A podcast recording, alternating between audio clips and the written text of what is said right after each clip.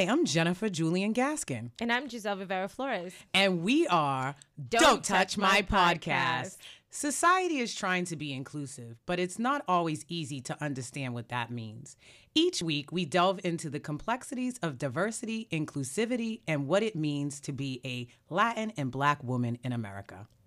Each episode contains powerful information to help expand your mind, increase your cultural knowledge, and gain insight to a world unseen. Tune in every week with us. Let's talk about it. Hello, everybody, and welcome to Don't Touch My Podcast. This is our special summer series, Don't Touch My Politics. And today we have a special guest here with us. Special guest, could you introduce yourself and tell us your Worcester story? Sure, it's an honor to be here on Don't Touch My Podcast. My name's Khrystian King. I'm a city councilor at large in my eighth term, and I'm running to be the next mayor of Worcester. And my day job, I'm a social worker for over a quarter century in the city, working with teens and adolescents and youth. I'm a coach, a girl dad, and really over my years on the council, everything I do with an equity lens. As the first black male elected since 1936 in 2016, 80 years, and also as the first black male ever elected citywide, my life and my professional self and my political self always looks at things through equity and I think that's a, a important perspective. As a social worker, we currently um, are in the midst of, I think, an inflection point here in the city of Worcester. And we're looking at a renaissance that didn't lift everybody up. A lot of things are going well. We have a popular mayor, a likable mayor. But what I bring to the table is a perspective that's rooted in clinical awareness, the understanding of systemic barriers, the importance of relying on evidence based research when it comes to housing, when it comes to the unsheltered, when it comes to our youth. And I think it's that unique perspective that I bring as a father, a husband, and youth advocate. That's great. Is there anything you want to share with us about your journey here in the city oh, sure. and what what initially made you want to run for this position? And then what is making you want to be reelected and specifically this time around looking to be the next mayor of the city? Sure i'm not quite sure how far to go back but i played ball here in the city basketball and i had a lot of friends who were playing and when i got to college i, I wanted to focus on uh, sociology and learning about how people end up on their path and wanted to look at black males in particular and their trajectory and their development. That's how I started out, and again with an equity lens. And by the time I was a sophomore, I think in college, I had been a pallbearer in, in two funerals, and three three folks that I know had passed away from violence, and I wanted to make a difference. I come from a family of folks that help. My oldest brother is a former commissioner of prisons in Philly and Baltimore and was engaged in criminal justice reform long before it was a catchy term. In addition to that, he was the youngest and first openly gay commissioner of prisons in the city the size of Philadelphia. And my old my other brother is a retired U.S. Major artillery. So we are public servants. My parents came from the island of Bermuda, first generation American. They were undocumented for a period of time, business people, deeply rooted in their faith and in their community, and taught me how to give back. So that's up the genesis of things for me in terms of making a difference. I think on a cultural front, the two biggest things that influenced me in my life was reading the autobiography of Malcolm X in probably seventh, eighth grade. And then I think hip hop back in the day was really culturally conscious and uplifting and all meshed together. So I knew I wanted to move that way and became a social worker, got my master's degree in that, and went on and advocated at the state house for things like foster kids, more money, trying to deal with disproportionality, which means how children, black and brown kids, are treated differently in the juvenile justice system and the child welfare system. And through that, an opening came up as for a state rep, and I ran for state rep in my side of the city. I'm hoping to make a bigger change on the front of youth and families, and I lost. But when I ran at the time, most folks were, were telling me to run for uh, city council. But I didn't really know what it was, to be honest with you. I was a grown man, but I was coach. I coached at Becker, I coached at Quincy, St. Peter Marian, all that stuff. So I was a coach, a social worker. I knew what city politics was. I knew the mayor and all that, but I wasn't really into it. I said, I'm not. People approached me. I said, I'm not interested in potholes and stop signs. I'm all set. And then Eric Garner was murdered in New York. And on the city council here in Worcester, there was a lot of things going on. And the visual was you had a lot of folks that looked like me and allies who were non people of color on one side, and then you had almost an entire swath of mm-hmm. elected officials that didn't look like me outside of Sarai Rivera. and during that time, there was a lot of back and forth. I went to my first city council meeting. There were folks yelling that they felt that the government was racist here in the city. I remember Mayor Petty grabbing the meeting and trying to get order. And then at, at one point, this was in the middle of police reform on that level. And in the midst of that, Konnie Lukes, who was a councilor, brought forth a resolution to praise the Worcester Police Department. I remember this. And what happened was we had some, some young men of color who were advocating, and some of the councilors, it was a councilor Gaffney, they, they targeted these people by name in the gallery. And after Petty gabbled the, the meeting together down, and the, I think all that stuff, and Konnie Lukes put her hand on her hip and she said to the crowd, "If you don't like it, come on the side of the chamber." And I went home, picked up the phone, called my friend who's now passed away, my campaign manager many years, Chris Condon, and we decided to run. And we made history. And when I first got in, I, I was learning. I didn't talk a lot the first year. I remember Timmy Murray, I'll drop that name, telling me I need to talk more. I think he would like me to talk less at this point. um, but but that sort of thing was for me. It's about listen, learning, and leading until you, you got into your niche. And mine is clinical social worker. I'm very proud of having been a part of bringing on social workers into health and human services so we can respond to many of the social ills in a way that's more clinical. We've done that, making sure that we have a response of social workers that go out on mental health calls when it's, when 911 is called, making sure there's more social workers in our schools for social emotional growth while we remove the police officers. So all those things are important in bringing back middle school sports as well in the city. And while we do that, what I'll say is if you look at the, the record on taxes, so we have a dual tax rate. Every year we increase the tax rate. Yeah. Um, and when we increase the tax rate, we increase it um, and the business folks, there's a, a one, the business are taxed at a higher rate than the than the residential. And every year, the mayor, the current mayor, Petty, votes for a tax rate that's more burdensome on the residential, which means it's more burdensome on the renter. And I'm very proud of my record of making sure that when we do raise taxes, it's, it's fair. And that's something that I will always stand on. Accountability is important, and I'm known as someone who will speak up and ask the right questions to get where we need to go, and also trying to remain connected to the community. And participating in podcasts like this are so important because the different audiences that you connect with, you never know what comes out of that. I was just at a plant and I met someone who, and I learned a little bit about more of climate crises that I wasn't aware of, biodiversity crises, mm-hmm. and that influences your governing. So I'm looking forward to see what comes out of this in the future, this podcast. I appreciate that answer. I think I always say I speak for Jen and I when I say that we agree with a lot of the sentiment that you have there and some of the, your things that resonate with you from our policy point and why you ran for council. Jen and I also think that's why people should run for council and people that look like us primarily should be voting and um, participating in local government because change starts here. And I think that a lot of people look at our highest executive branch like POTUS and thinks that is the way you make change. Mm. But in fact, it is through your local government that you make the greatest change. Your school committees, your city councils, your mayorship. That's where you make change and it's more impactful on the day to day lives of people. So I appreciate that. So you mentioned a little bit of some of the things like accountability, transparency, the clinical side. What are your top three reasons for seeking election? Yeah, I'd say my, my top reason for, for seeking election is to ensure that the public is informed about where we're moving as a city, what the rules are, and communicating that in a way that's understandable. And given my background and my profession, I know how to reach different people at different phases of their life. Another reason I run is, is representative government. It's important. Um, I can't tell you how powerful it is um, when someone points at you and says, Wait, you're a what? You're a city councilor? Mm-hmm. You look like me. Knocking on a door and seeing a, a person, a young person, and, and being out on a basketball court, if you're officiating or coaching or just there, and folks seeing it. What's similar to we have a lack of a diverse po- teaching teachers or educators in our public schools, and things are slowly changing. We're getting assistant principals of color and principals of color.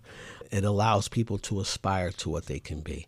So, rep- representative government's important. It's also important to be very diverse in your thought when it comes to all the different communities, all the LGBTQ, Latino communities, black communities, the migrant communities.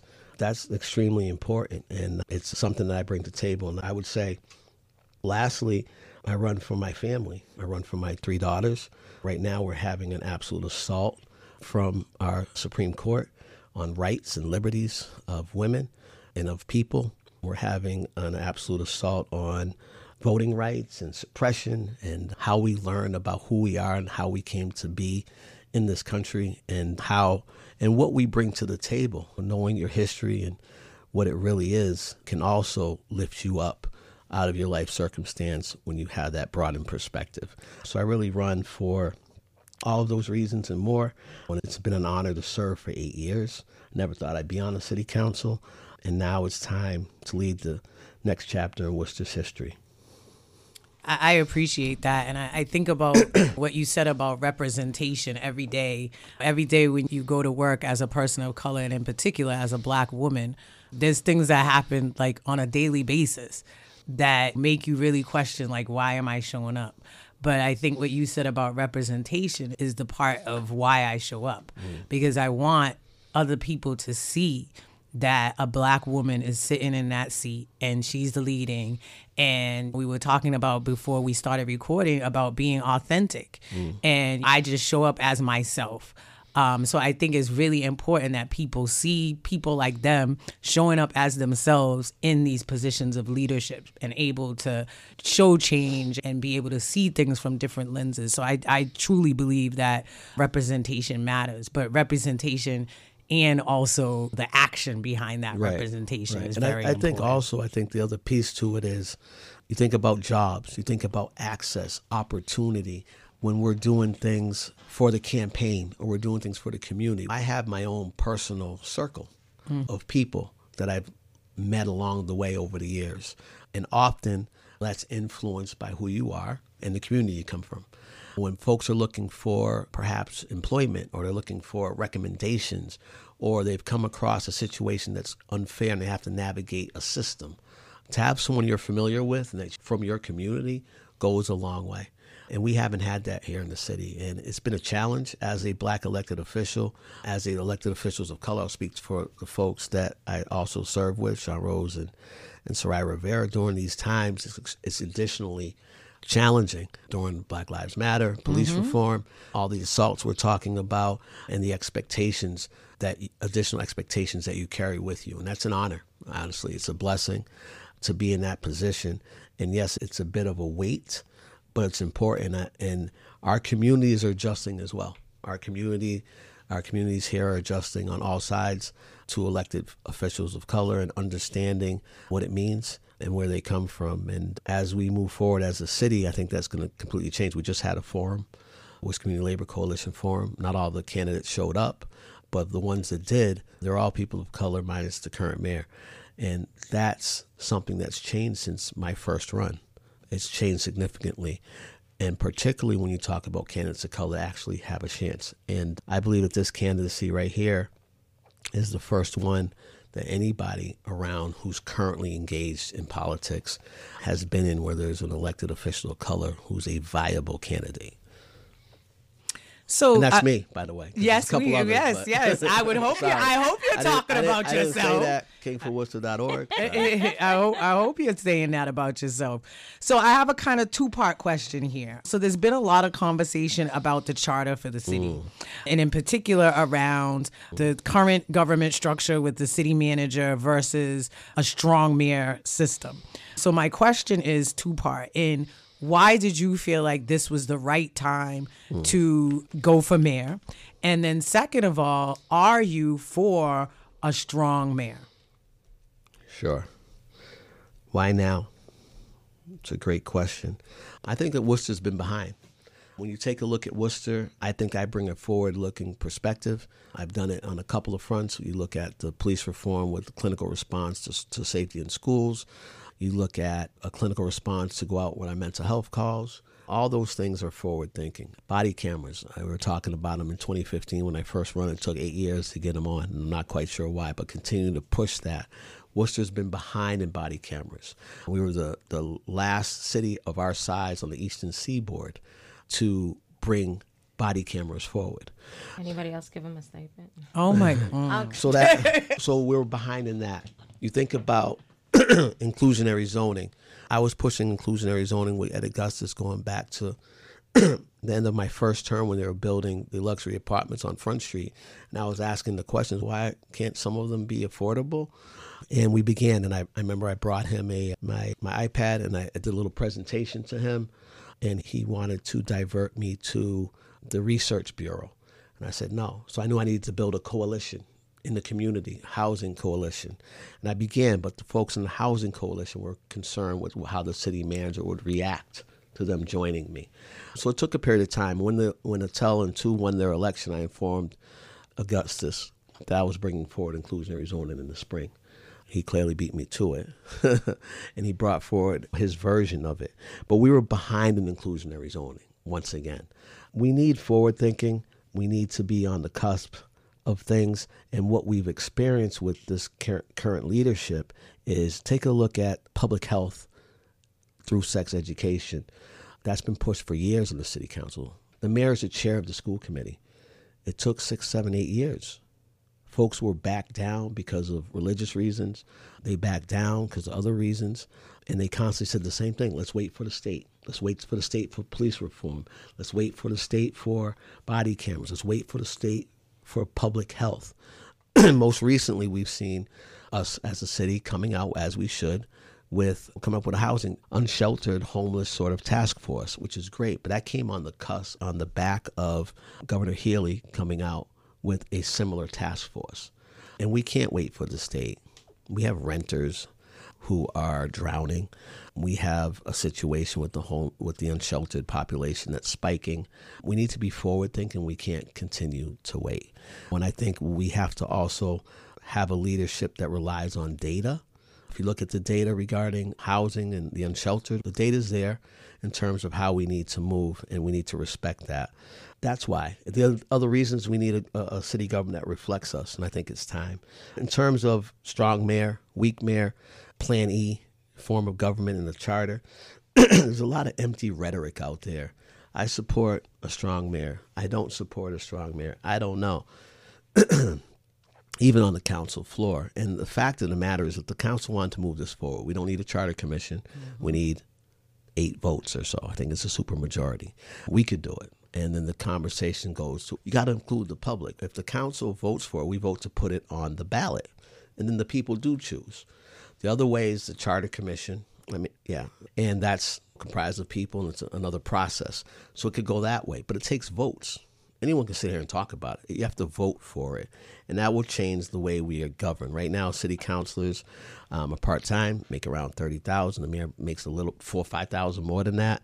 Um, it's part time. It excludes um, some folks from not being able to do that um, because it's not compensating you enough, or if you're in a lower income bracket and you have two or three jobs, how are you going to do it? You mm-hmm. can't participate um, in the government. All those things are on the table, and I think we, we need to move forward at some point because this form of government would work if we as a council did our job and provided oversight for our employee is a city manager. And what happens is you have different political interests if I'm a district councilor and I want a playground done, right? You don't want the manager dragging your feet. So you might tiptoe around how you deal with that person or not, depending on who you are. Um, but the, the key to Plan E is um, having a city a city council um, that treats the city manager um, like the employee that they are, um, as a board as they move forward. And I'm known for doing that. Eric Batista is our new city manager. I supported the process. I voted for him in the end. I think that he has a skill set wherein he has the ability to be an effective an effective city manager. The challenge is we the process was circumvented, circumvented with the leadership of Mayor Petty, and I think we would have ended up with the same with, with Eric Batista. To be honest with you, But the difference is when you go through an entire process, you don't owe six councilors. You don't owe seven councilors. You owe the process and you have the ability to chart your own course. When that's circumvented, now there's allegiances and paybacks. And I'm not saying that happens, but it, it, has the propensity to potentially happen. If you look over on the school side, they did a statewide search, a, a nationwide search, did their process. The superintendent doesn't owe anyone anything. She owes the process. And uh, that's what we were looking to accomplish.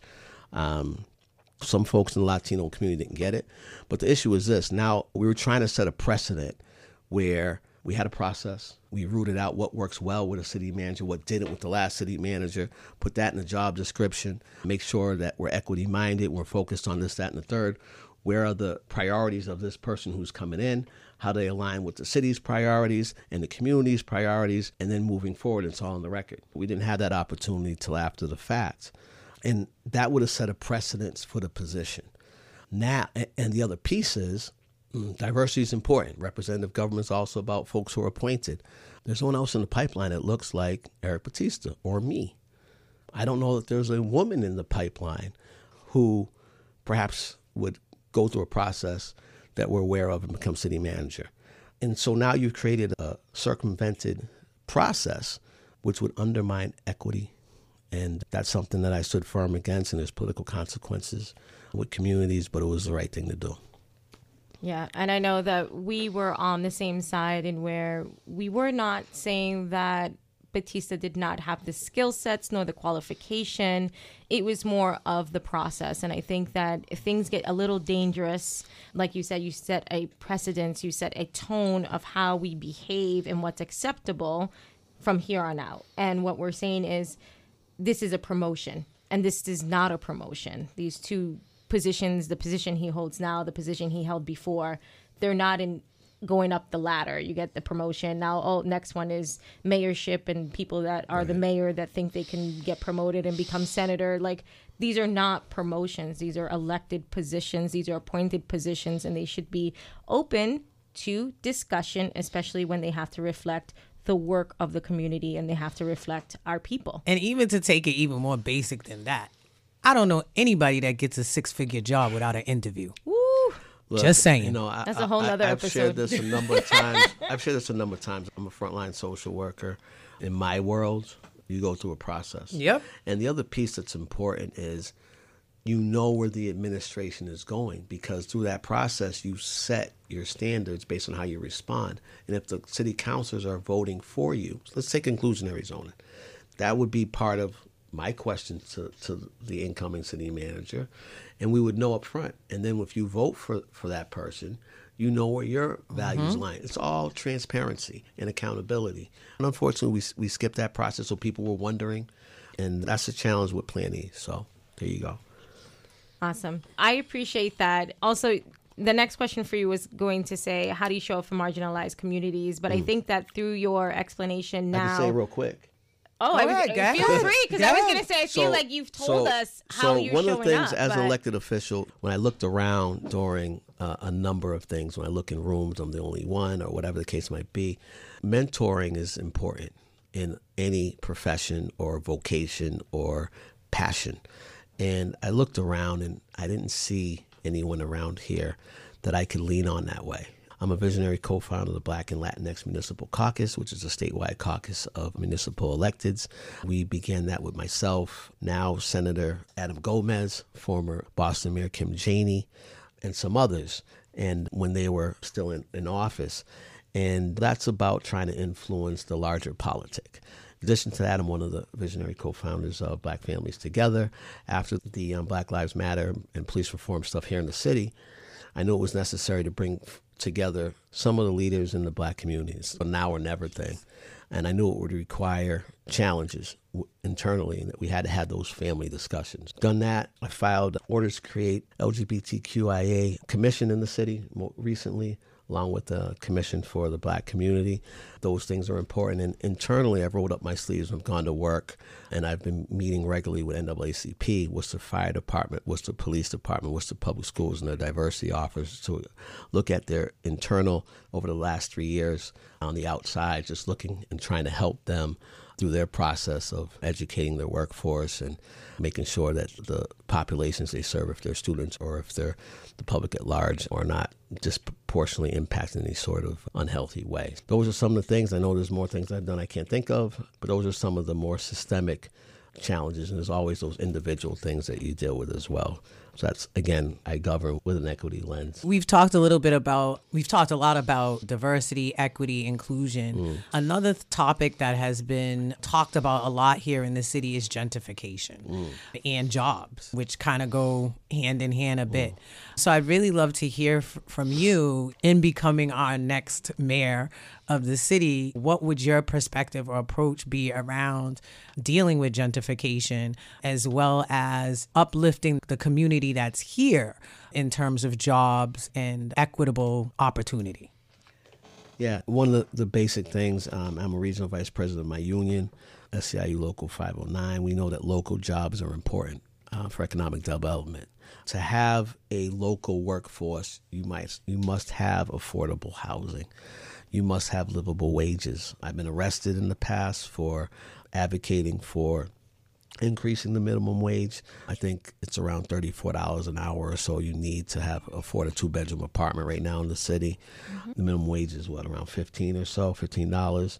And we have folks working. And when they're working, if they're parents or if they're taking care of their elderly or whatever the case might be, someone who's disabled, when something goes wrong, they're always like, where's the guardian? Where's the adult? They're working their second or third job. That's where they're at and then of course we don't have enough after school. Pro- it's a whole bunch right, of challenges. It's a whole thing. so the point is that we need a, a, a local workforce, and gentrification increases those challenges. With blessings come challenges, and with challenges come blessings. But when you have an increase in development, property values increase, taxes increase, and the problem is that the wage hasn't been increasing comparatively anywhere in this country.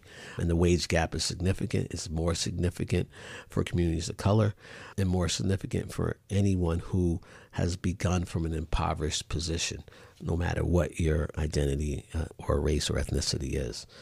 In terms of gentrification, one of my main things going back, like I said, was the inclusionary zoning piece. Mixed housing is important. I think zoning, we have to change our zoning so that we can have different sorts of housing in different parts of the city, um, not just zone for single housing or single house homes, single family homes. That's important. I've called for a gentrification mitigation plan because the city does do things in pockets mm-hmm. right? We do some affordable housing here, some affordable housing there, but we should be able to, as a, anyone, should be able to go to the city and say, hey, this is our gentrification mitigation plan. This is what it looks like, and I think it goes back to doing your research, evidence-based research, um, not fear mongering that we're going to drive developers out, but more around how are we going to mitigate these challenges. And at the same time, respecting people who have differences of opinion. People don't agree with interfering with the market.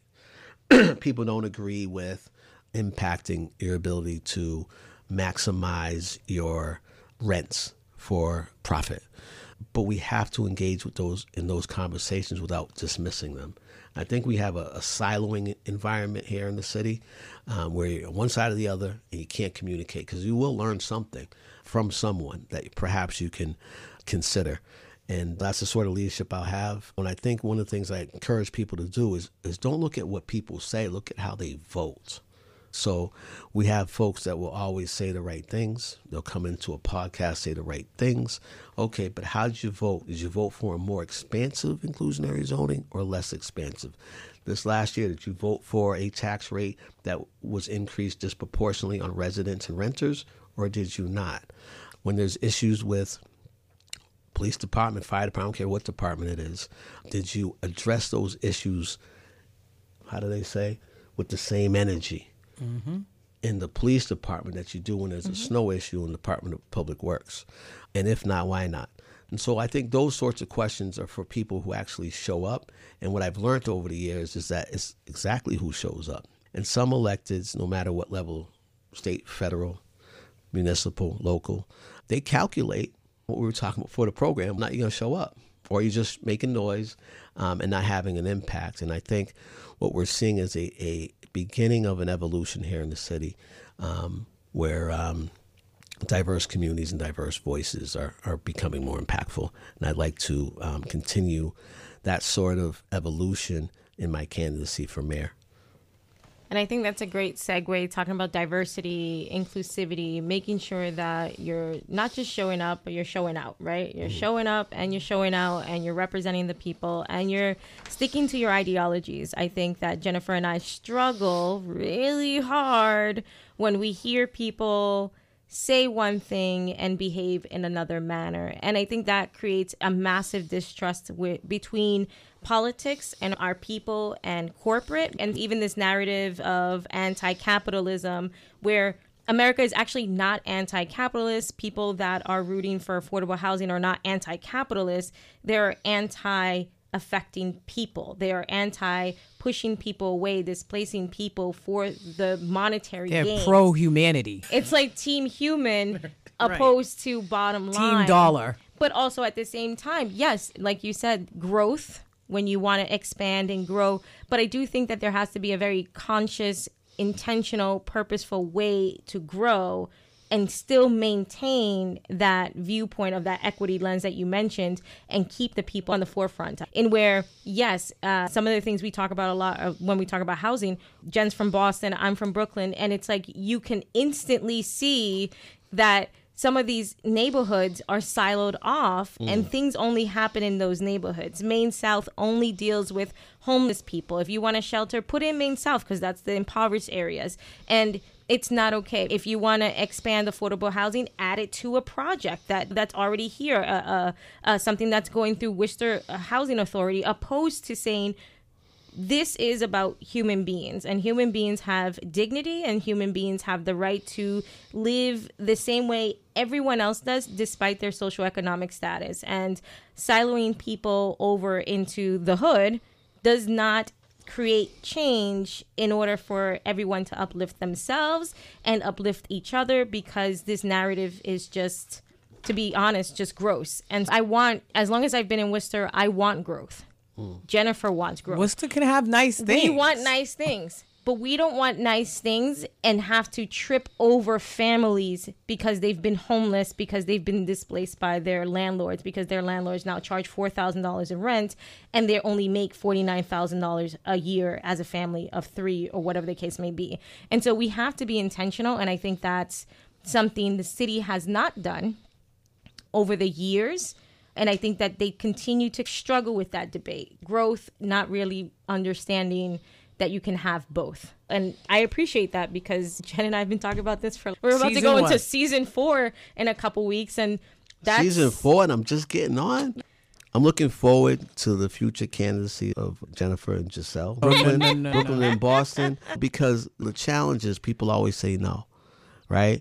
But sometimes life puts you in a position where you're moved to say yes. And I sense that here today on another note, um, with the siloing, right? I agree. I certainly agree. I think you've seen it. You you see it with the various things. And intentional leadership, value laden, laden leadership, is something that I pride myself on, and it's resulted in folks using terms such as divisive. Mayor Petty's termed it recently uncivilized.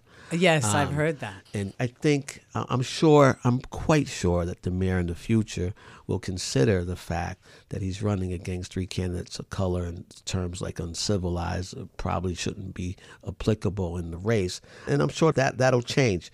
That being said, the siloing happens when it comes to the tax rate, when it comes to police reform, when it comes to housing, and the conversation gets shut off. The transparency piece, the, the public discussion piece. And that's the challenge. And as an elected, there comes times when some of the decisions you make are intentional, but they're also not what they call politic. It's not the right political decision in terms of reelection. But what I found in office is that I've always relied on what my friend, state representative, my wife will constantly remind me of why'd you run? What are your values?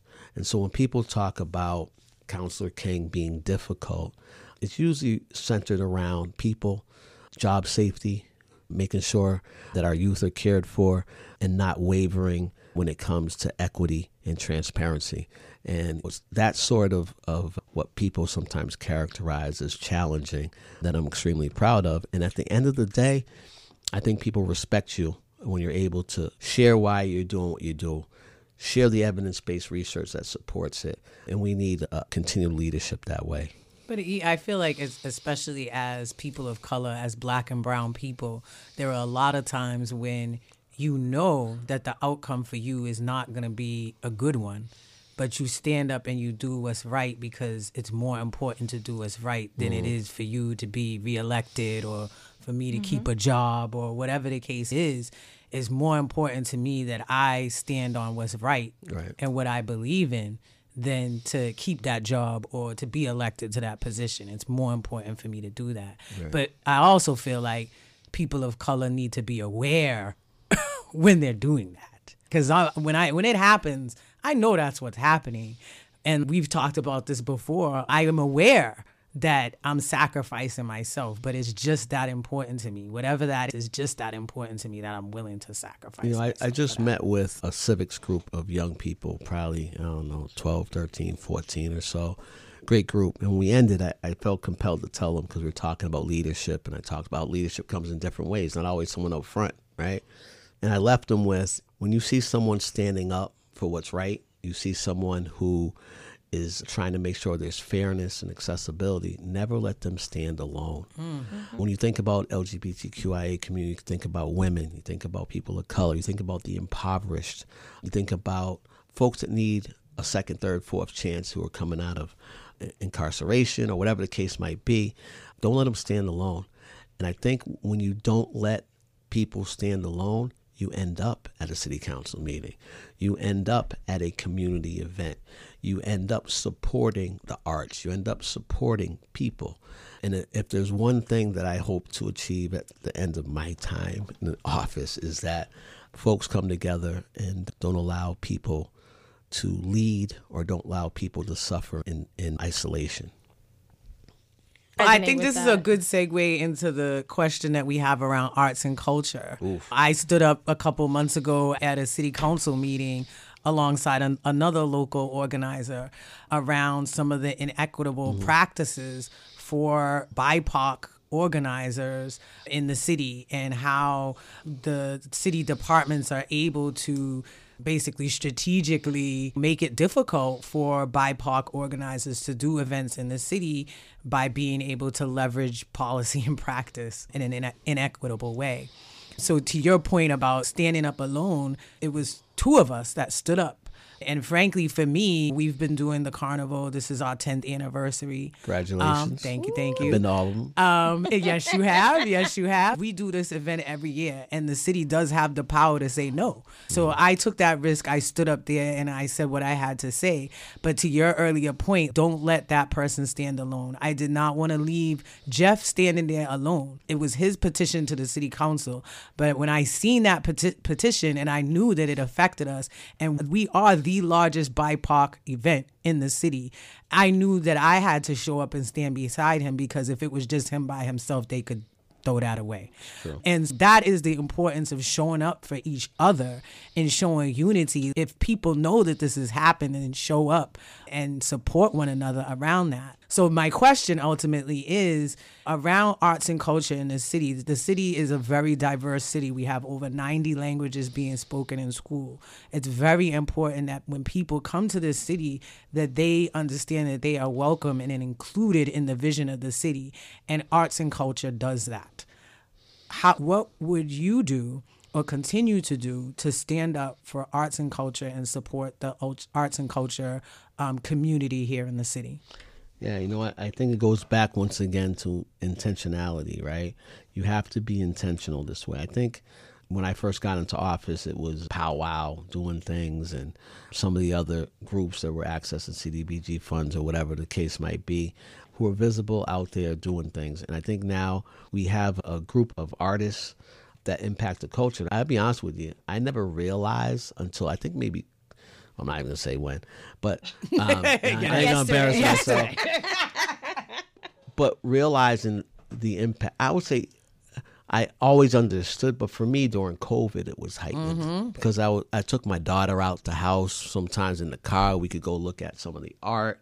We were walking in the park Mm-hmm. more than anybody. People must have been in shape. I don't know during COVID, but Wasn't I was eating bread. she was like, I was on the couch eating bread. I'm still trying to get rid of this weight. it's important. And art and culture touches so many things, right? Music, food, obviously, people, and it uplifts. So it's important. I'm certainly willing to continue the work that's going on. But what I'd like to really do, and I, unfortunately, as a council, we're not always privy to all of the information, right? So we have these commissions. And I talked about this, I don't know if it was last night in my subcommittee meeting. We had a meeting where we're trying to expand constituent services, what have you. But I talked about the commission. So the commissions report to city manager so he can do things, right? That's the front line. But those ideas and concerns and recommendations always make it to the council, so we don't know about it. So I think as a mayor, obviously the first thing you want to do is pull in those community members and try to go outside of the box because you see the similar faces all the time. But it's a matter of trying to reach out to some of the folks that you've come to know in the community and get a sense of what their agenda is. So I don't know if the community's built their agenda, if it's been co-constructed with the city, to what degree. So that's something I would commit to. Certainly, I think with regards to events, we got to make it. We have to make it easier. We have to make it easier for folks to do events in our parks and in our spaces. I certainly support that, and funding is always important too. Mm. Mm-hmm. Maybe we need to look at how our funding for the arts and things have it, has it been stagnant? 'Cause I haven't looked at it. I don't know if it's the last ten years. Has it increased? Is it the same pot of money?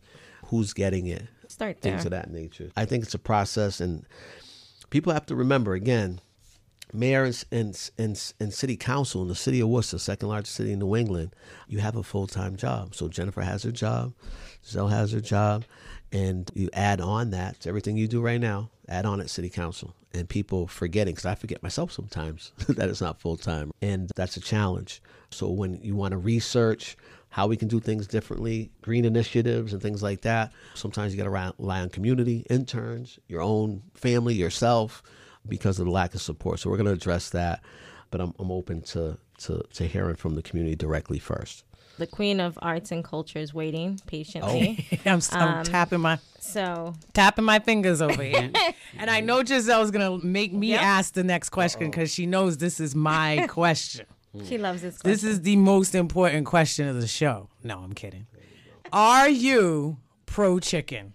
Absolutely. 1000%. All right. See, that was It's easy. absolutely absurd. I don't, I don't understand. We got some people, the chair of the Economic Development Committee, who's outgoing and does not support it. I've been on the record, I support it. I know some folks have concerns. We can address those concerns as they arrive. I don't think they'll be as prolific as folks say it will be.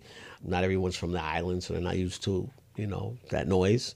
Not everyone's from the country or from a farm. They're not used to, to the noise that they're concerned about, or somebody feasting on eggs or animals, or whatever the concerns are. I think it's time to give it a shot, and we we got to stop like dragging our feet. Let's just do it, and if there's a major issue, we can address it.